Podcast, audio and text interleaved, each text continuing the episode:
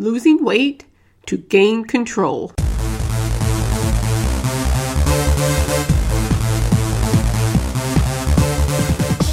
Hi, and welcome to the Losing Weight to Gain Control podcast.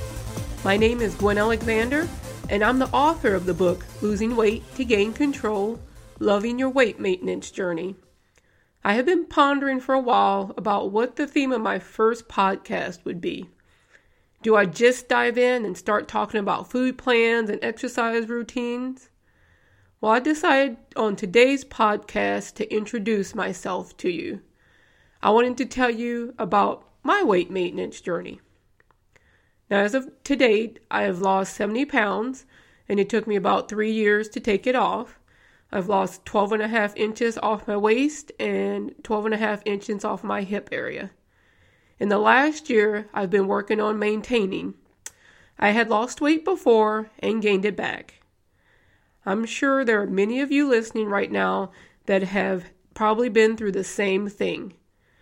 But something for me was different this time from the other times. I've heard other people that have lost a lot of weight and kept it off say the same thing.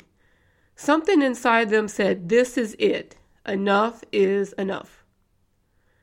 Now, I grew up in southern Louisiana, and I think the motto of the state is We don't eat to live, we live to eat. I loved gumbo, was a main staple that we ate uh, anything seafood like crawfish, etouffee, or anything with shrimp in it or fried. And we also had these things called beignets, which was like a fried bread, and then you would sprinkle powdered sugar on it. Now, in my family, we didn't eat very regularly. Uh, Sunday was usually the day when uh, we had when something was cooked, but most of the foods that we ate were fried in a lot of grease or even baked in grease. During the week, we ate things like hot dogs, sandwiches, pizza, and pre made hamburger patties. I think they still sell those. My family did the best with what they could afford. What we ate set my eating habits, though, for the next several years. When I was a child, I would hear phrases like, Wow, you're getting so big. Now, in my child mind, I heard, You're getting so fat. When I look back on pictures from the time when I was around eight years old, I realize I wasn't fat. I was taller than the other kids, but wasn't fat. Eventually, though, I did start to gain weight. I started using food as a way to deal with my emotions. Some of the adults in my family used alcohol or drugs to self medicate themselves. I used food as my drug. I ate my feelings that I had of fear, my feelings of loneliness, my feelings of not feeling loved. There were times I would eat to the point I didn't feel anything. I've gotten strange looks from my friends when I told them this, but it's the truth. I was at the point that I could eat a 16 inch pizza and would think I could eat more. I would eat king size candy bars and potato chips and still never felt satisfied. I couldn't figure out what was so wrong with me. Why did I eat like this? There were members of my family that were concerned about my weight. They would make comments like, You don't need to eat that, or would say I was eating too much while they were eating the same things that I was eating. They didn't understand my weight gain was due to the fact I was eating more calories than my body needed, and I was very inactive. I didn't actually like to go play outside with the other kids. My grandmother had me wearing girdles when I was in the first grade because she said they would keep me from gaining weight. Well, it didn't work. I eventually stopped wearing them, and then by the seventh grade, because they made my stomach hurt. I don't think they noticed I stopped when I stopped wearing them though. I was also teased as a child and I was wasn't told I was pretty. I even had a relative tell me I was a BBW. Now for those of you that don't know, um, a BBW was a big, beautiful woman. But she told me it meant I was big, black, and wide. And if you haven't seen any pictures of me, I'm an African American woman. I remember after I was told this, I started shutting down emotionally. I was learning even more to not talk about my feelings, but to eat them. Now, I estimate I was 250 or 260 pounds when I graduated high school, and uh, that was many years ago. I estimate because I don't remember ever getting on a scale, except maybe at a doctor's office. I was wearing a women's size 24 in clothing, which was almost the largest size that you could buy for women uh, at that time, and that was in the early 1990s. Then I went to college, and my eating habits I had developed as a child came along with me. Now, I could have access to candy bars and fast food and anything else I wanted, and no one was there to say anything about the way I was eating. But I started thinking about my health for the first time. I remember going to McDonald's at midnight, and I bought a double quarter pounder with cheese. I supersized my fries, which you could still buy those then, and I got a large soda and then don't forget the sundae. I went back to my dorm room, ate all of that, and then the last thought I had before I went to bed was, I might have a heart attack. It wasn't until the end of my junior year in college, and that was in the late 90s, that I decided I've got to lose some weight. This is killing me. I went to Barnes & Noble, a bookstore, and found a cookbook that told me how many calories I needed to eat, and it also had some recipes. I bought a scale and weighed myself for the first time in my life. The scale said I was 270 pounds. Those size 24s had turned into a size 26 that was very snug. My goal at that time was to lose 100 pounds in one year. Why 100? I don't know. Why in a year? It just sounded good. I thought I would be happy when I lost the weight and life would be grand. I lost the weight in a year and still wasn't happy. I then decided, well, I just hadn't lost enough. I should lose more. Now, all this time, I was eating around 1,500 calories a day and exercising an hour or more, like six to seven days a week. I did lose another 15 pounds, and I still thought I needed to lose another 10. I was down to 155 pounds, and my height is 5 feet 6 inches. And this was all by my senior year in college. I was also I also started eating below a thousand calories, which I didn't know at that time was very dangerous, and you should not do that.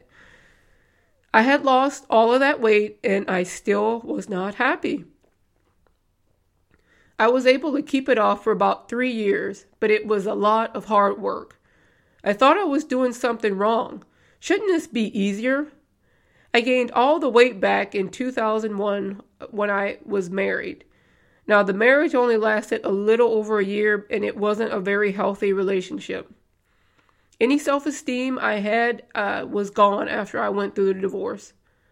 I wish I could say I once again lost the weight in a healthier way, but I didn't. Between 2002 and 2004, I tried to lose the weight several times and failed to lose it and to keep it off. Why couldn't I replicate what I had done years earlier? I mean, it, it had worked before, so, so why wasn't it working now? I'm trying to condense years of weight loss drama into a few minutes here for you. I pretty much gave up on taking the weight off between 2004 and 2011. What I should say is I gave up on me between 2004 and 2011. Because it wasn't just about the weight, it was about using food as a way to punish myself and keep people away from me. I had been hurt emotionally so much, I realized now I was in some ways using the extra weight to keep people from getting close to me. In 2011, though, something happened. It wasn't all at once. During the summer that year, there was one day when I got home from work, I put my dinner in the microwave, then I went in the refrigerator and started eating any leftovers uh, I could find while my food was heating up. I don't remember what I ate, but I know I stuffed myself. I never called myself a binge eater, but a stuffer, because I felt if I stuffed enough food in me, I would stuff my feelings down. After that stuffing episode, I sat down in my La-Z-Boy chair and I proceeded to cry. I couldn't understand why did I just do that? What in the world just happened? I still don't really uh, I still didn't really take action uh, to make any changes in my life at that time. But that was my I have had enough day. In October of 2011, I sat down at my desk and I made a list of things I did to lose the weight years earlier. I wrote down what steps did I take then to lose the weight. Then at the bottom of the paper, I made a list of things I could do now that could fit into my life to help me begin the process of losing the weight. Then I took that piece of paper, I folded it in half, and I put it in my desk drawer.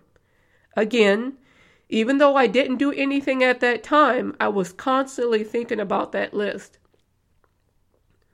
Then on December 7th of 2011 was the day I finally took some action. I bought a small notebook for a dollar and started tracking my food. I kept track of my calories, my fat, and my carbohydrates. There was a little voice in my head that kept asking me, Why would you think this time will be different? I mean, come on. It's the holiday season. It's Christmas will be coming up. Do you really think this is a good time to start a healthy eating plan? I didn't care. I had started again and I knew I couldn't live this way anymore. I was done. But my mindset gradually changed over the last few years while losing the weight. I started off like I did before, saying I was going to lose 100 pounds in a year. When I didn't lose the 100 pounds in a year, I decided to keep going anyway. This time I was changing my mindset. I kept telling myself, I'm in the maintenance mindset. I'm in a maintenance mindset. And I, I've been trying to think, okay, how do I define the maintenance mindset?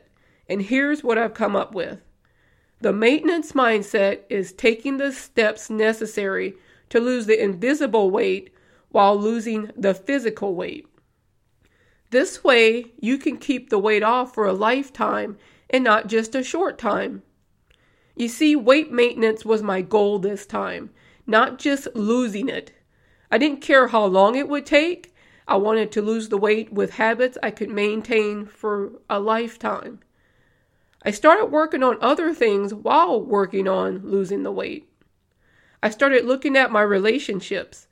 Did I need to end some, or did I need to limit my contact with some people? I started taking better care of myself. I took time to do things I enjoy, like going to historical reenactments. I know it sounds kind of nerdy, but it's what I like to do. I even got to the point where I started dressing in the period clothes from the historical era era and I've gotten to make lots of friends from people who who do these types of things. Another thing I did differently this time was I dressed my best for the weight I was at. When I had lost the weight before, I waited until I lost the weight, the 100 pounds before I started to buy nice clothes. But I didn't want to do that this time.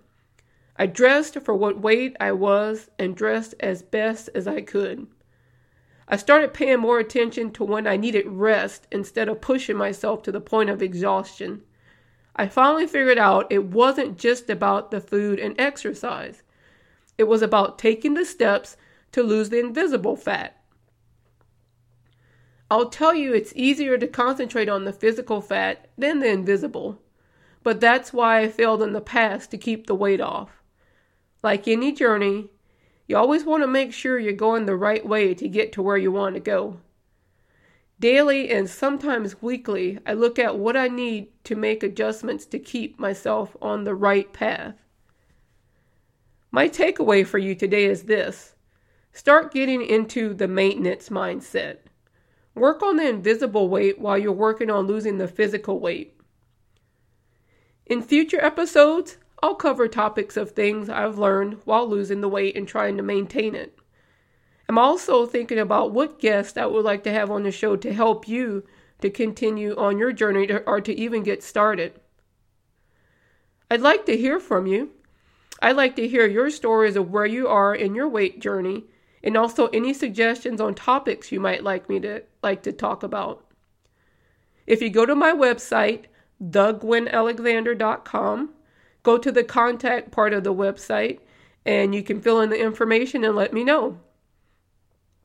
Also, you can purchase a copy of my book, Losing Weight to Gain Control Loving Your Weight Maintenance Journey, through Amazon.com. I hope today's episode has encouraged you to start your journey or continue on your journey. Until next time, don't be afraid to take the first step to begin your weight maintenance journey. The information in this podcast is for informational purposes only.